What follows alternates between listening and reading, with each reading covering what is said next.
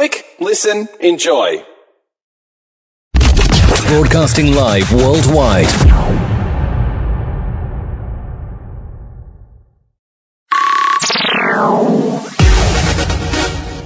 Thank you for tuning in to Talkline Network Radio, America's longest running Jewish broadcast network, the voice of the Jewish community.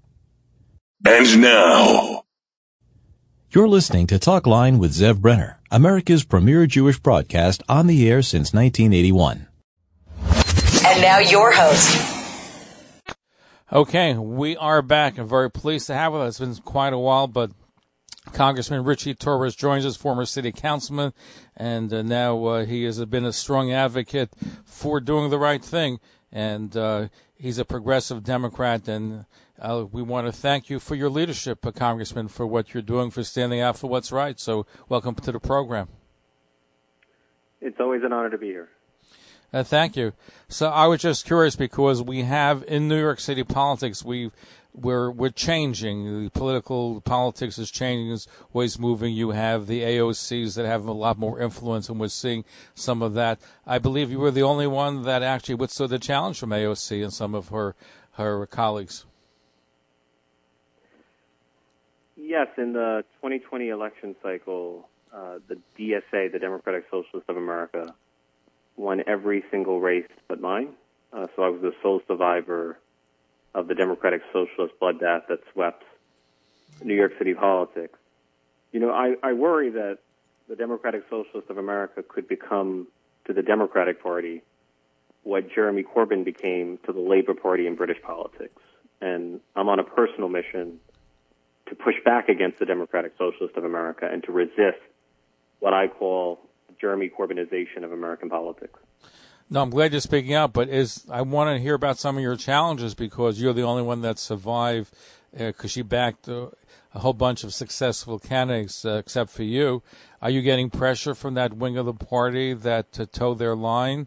Uh, to not to be so strongly standing up, let's say, for example, for Israel, because part of their platform was that you weren't supposed to go to Israel, you're supposed to make a pledge, and uh, they're pro BDS. So obviously, you're not giving into that platform, but you're getting pressure. I, I come under criticism and pressure every day. Um, you know, when I sent out a tweet denouncing the International Criminal Court, I came under criticism from Linda Sarsour. But you know, judging by my critics, and uh, uh, if if I have Linda Sarsour as a critic, then that means I'm doing something right. And look, I'm fiercely independent and I'm unafraid, and I'm going to continue doing what I believe is right. You mentioned Linda Sarsour and um, Andrew Yang, who is running for mayor, originally said he's anti-BDS, and then he met with Linda Sarsour and changed his tune. So she has a way of uh, changing some people's viewpoints. Uh, she has no impact in changing my viewpoint. Um, uh, I, I have a clear record of standing my ground and my support for Israel, my support for the American-Israeli relationship, my fight against anti-Semitism is unchangeable. So your tweet, by the way, and I want to just tell our audience and share it with them. You've written that the ICC is so obsessed with Israel, which happens to be the world's only Jewish state, that it can't be bothered to investigate the egregious human rights abuses of China, Iran, North Korea, and Russia, to name but a few. That's the one that she was responding to, Linda Sarsour was responding. Exactly right. Yes. The ICC. She accused me of not. She accused you of what? Of not knowing what I was talking about. For our audience, the International Court is uh, likes to look at Israel, investigate Israel. As, they don't investigate the places where real problems are taking place, um, but yet they love to pick on Israel, and they have a track record of being anti-Israel. So uh, we appreciate your speaking out about that. And that's part of a pattern because we're also seeing rising anti-Semitism as well. It's not just an anti-Israel bias that we see. We see rising anti-Semitism here in the United States, even here in New York. Without question, you know, the, the international community has a clear pattern of discriminating against Israel, uh, the world's only Jewish state. Uh, for example, the United Nations has passed more resolutions against Israel than against the rest of the world combined. And now you have the International Criminal Court um, investigating Israel, singling out Israel for an illegal investigation. You know, Israel is not a member of the ICC, and therefore the ICC has no authority to investigate a sovereign country like Israel. So the investigation should be seen for what it is. It's a frontal assault on the legitimacy and sovereignty of Israel. And if the investigation is allowed to go forward, it's going to set a dangerous precedent that could come back to haunt the United States. It is not in the interest of the United States to see Israel investigated by an international kangaroo court. Right? Both Israel and the United States have their own judicial systems that have far more legitimacy than the International Criminal Court. Right, the International Criminal Court, the ICC, of course, they can investigate America and claim make claims in Afghanistan and Iraq because they really don't have jurisdiction, but they they like to meddle in places where they shouldn't be meddling, and the places where they should be looking into, they're not. Um, what can the United States do about that? We, we, we have to condemn it and prevent it from going forward. Um, and we have to play hardball because it is part of the, the ICC investigation is part of a delegitimation campaign against Israel. It is a form of anti-Semitism. I mean, that's why I feel so strongly about the IHRA definition of anti-Semitism. We need to ensure that we have a definition of anti-Semitism that recognizes that anti-Zionism is a form of anti-Semitism, and it often takes the form of the BDS movement. And there's no Democrat in New York City politics who has been more vocal in condemning the BDS movement uh, than I have been, and I will continue to be. No, and and, we, and, I'll tell you, my audience and I, we're appreciative of that. It's so important to speak out for what's right, and we live in an age where, unfortunately, people are sometimes afraid to speak out. But there's, in a way, a three-part battle or war that's taking place. There's the anti-Israel front, there is also the anti-Semitic front, where they stereotype and attack all Jews. And lately, we've been seeing a lot more attacks on the Orthodox Jewish community. New York, of course, is home to a very solid. I know you've written about uh, where people have labeled the Orthodox Jewish community as extremist bloc. Tell us about your speaking out about that and your relationship with the community and what you're doing about trying to stop that demonization there was a head of a of a self-described good government organization that denounced the whole Orthodox community as an extremist bloc. And as far as I'm concerned, denouncing a whole community is the definition of discrimination. You know, if, if those words had been spoken about Latinos or African Americans or members of the LGBTQ community, then the person would have had to resign but there's a double standard um, that comes at the expense of the Orthodox community. And, and I'm going to speak out against hate and fear no matter what form it takes. I'm going to speak out against bigotry against the Orthodox community. We saw uh, the singling out of the Orthodox community during COVID 19. Uh, we've seen a hate crime surge that heavily targets the Orthodox community. In fact, well, right before COVID, the, according to the ADL, the number of hate crimes in America rose to levels that we had not seen in 40 years. And the primary victim of hate crimes in America was the Orthodox community. Very, very true. Now, we're going to be covering tonight the case of Frontier Airlines. It's the second airlines that threw out Hasidic family, and this was ostensibly on the charge that an 18 month old baby was not wearing a mask, which is ridiculous. An 18 month baby should not be wearing a mask. But they threw off the family. Delta Airlines did something similar, throwing out Hasidic group, and there was jeering from the staff. Now, they'll deny it and say they weren't adhering to protocol, but I don't know if you're familiar with that particular story, but we're seeing more incidents of that. What can we do about this discrimination against Hasidic Americans?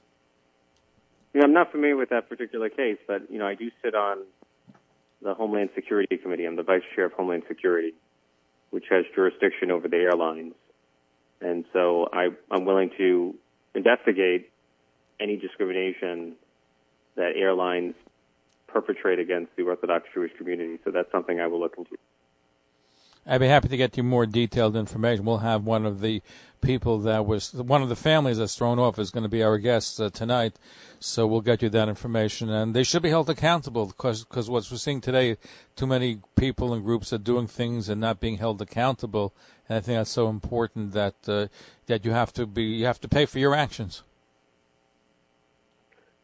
there should be zero tolerance for discrimination, including discrimination against the Orthodox community, and and and so you can count me as an ally in that fight.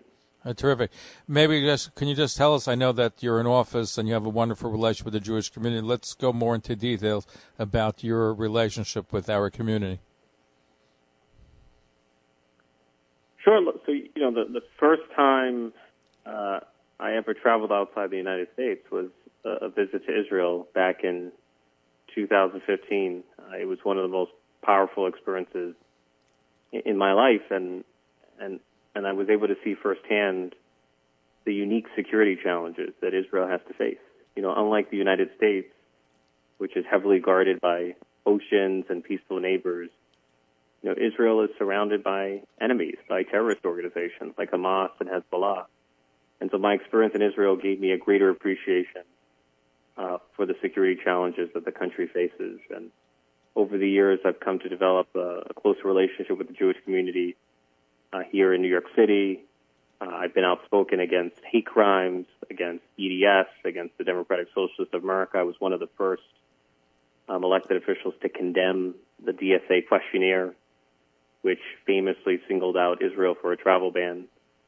Um, so I, you know, I feel like an honorary member of the Jewish community in many ways. No, uh, and uh, we're thankful for that. But what the DSA, as you mentioned earlier, is a growing power, a growing force in New York.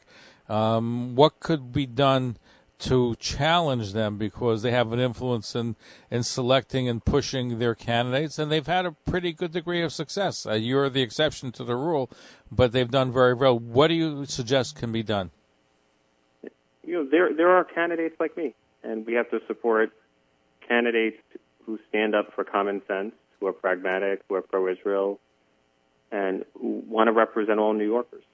Um, so we have to support alternatives to the Democratic Socialists of America, and those alternatives are out there, and we should support them. I think your quote is saying, and let me just give our audience, if you like to call in, our numbers at 212 769 1925, 212 769 1925. You can email us, zevbrenner at gmail.com. The Congress is only going to be with us for a few minutes longer. We'll try to squeeze in at least a couple of calls. I believe you, I, there's a, I saw a tweet from you that said, Congressman, those who fail to learn from history are doomed to repeat it. Holocaust remembrance is a moral obligation that binds all of us. Anti Semitism must be fought with the fierce urgency of a generation that will never forget a time not too distant from our own.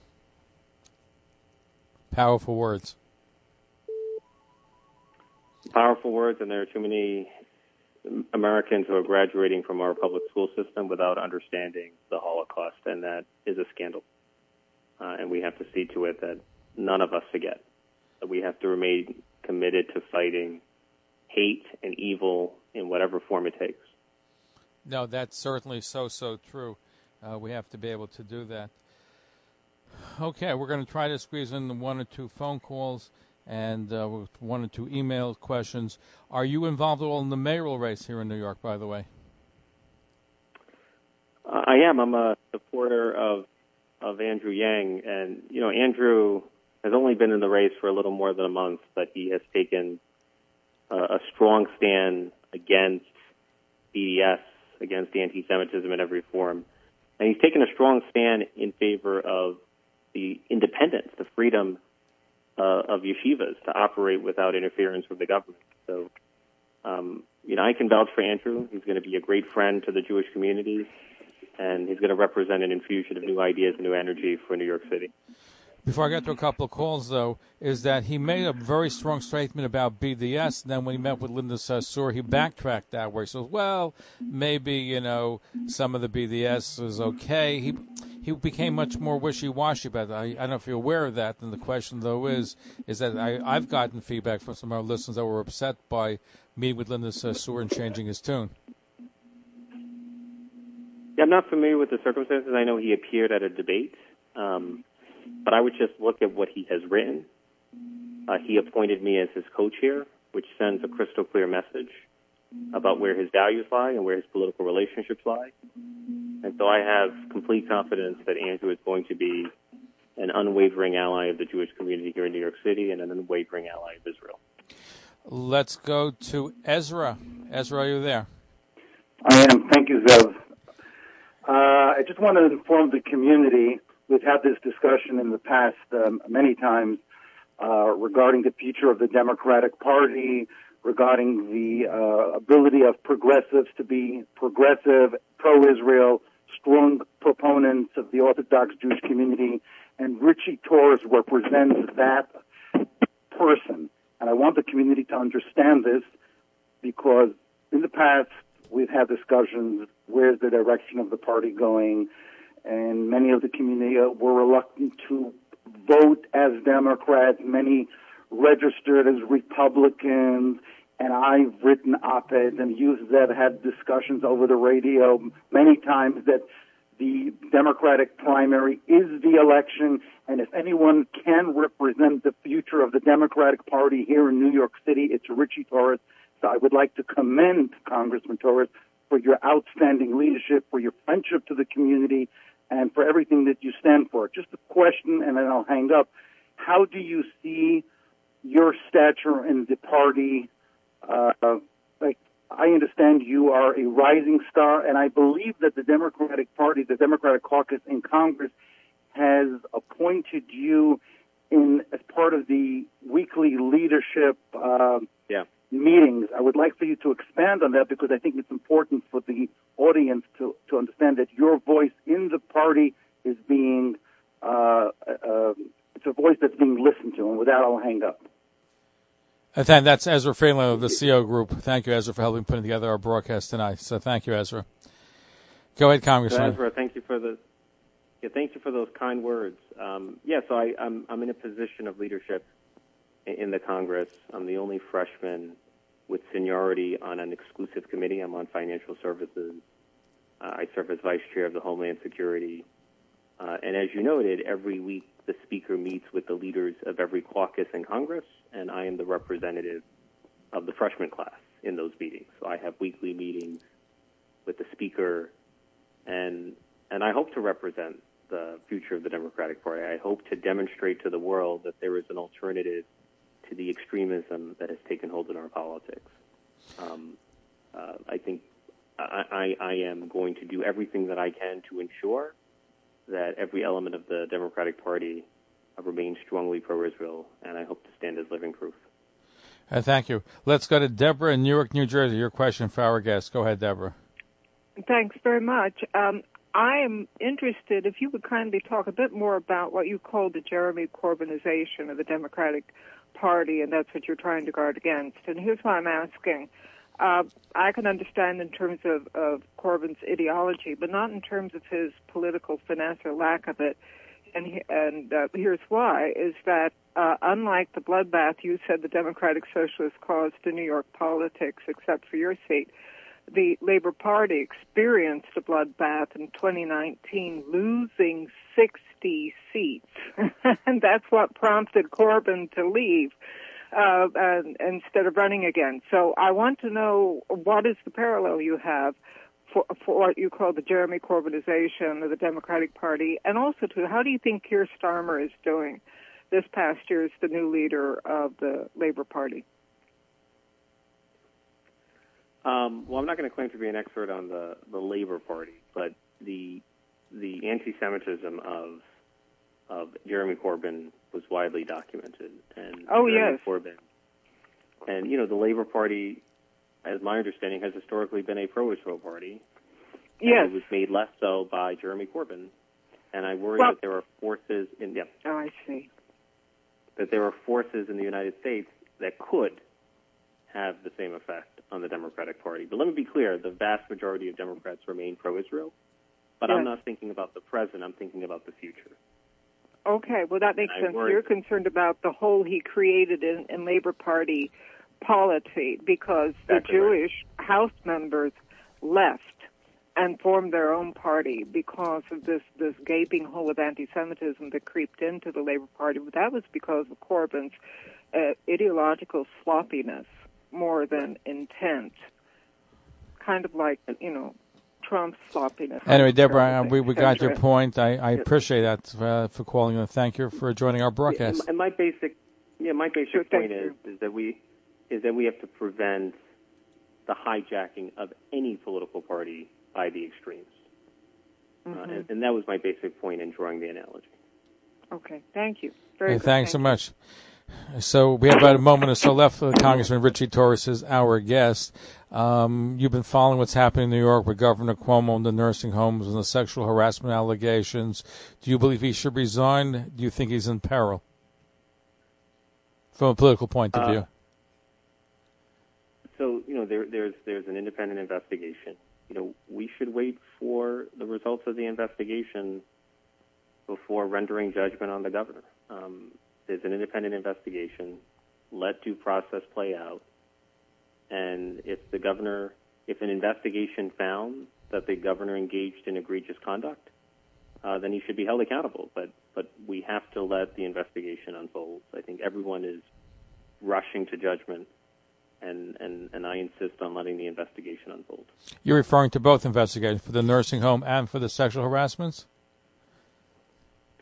Uh, particularly the AG's investigation into uh, the allegations of sexual harassment. But but I want to I want to see the facts before commenting on the governor. Congressman Richard Torres, thank you for being here with us. We appreciate your leadership in speaking out against the anti-Israel, anti-Semitism, anti-Orthodox uh, sentiments that are taking place uh, today in our, unfortunately, in our city, in our state, in our country. We look forward to having you back, and thank you for your leadership. It is always a pleasure. Take care. Thank you, Congressman Richard Torres, here on the Talkline Network. When we come back, we'll speak to Thanks for listening. Talkline radio and TV with Zev Brenner is just phenomenal. Everybody concerned about the Jewish community should listen and watch. He has the best guests. He asks the most interesting questions. He's always so well prepared. It's talk radio and television from a Jewish point of view at its very best. To advertise on the Talkline network and Talkline's email and social media blasts reaching over 70,000 people, please call 212-769-1925 extension 100. That's 212-769-1925 extension 100 or email info at talklinenetwork.com.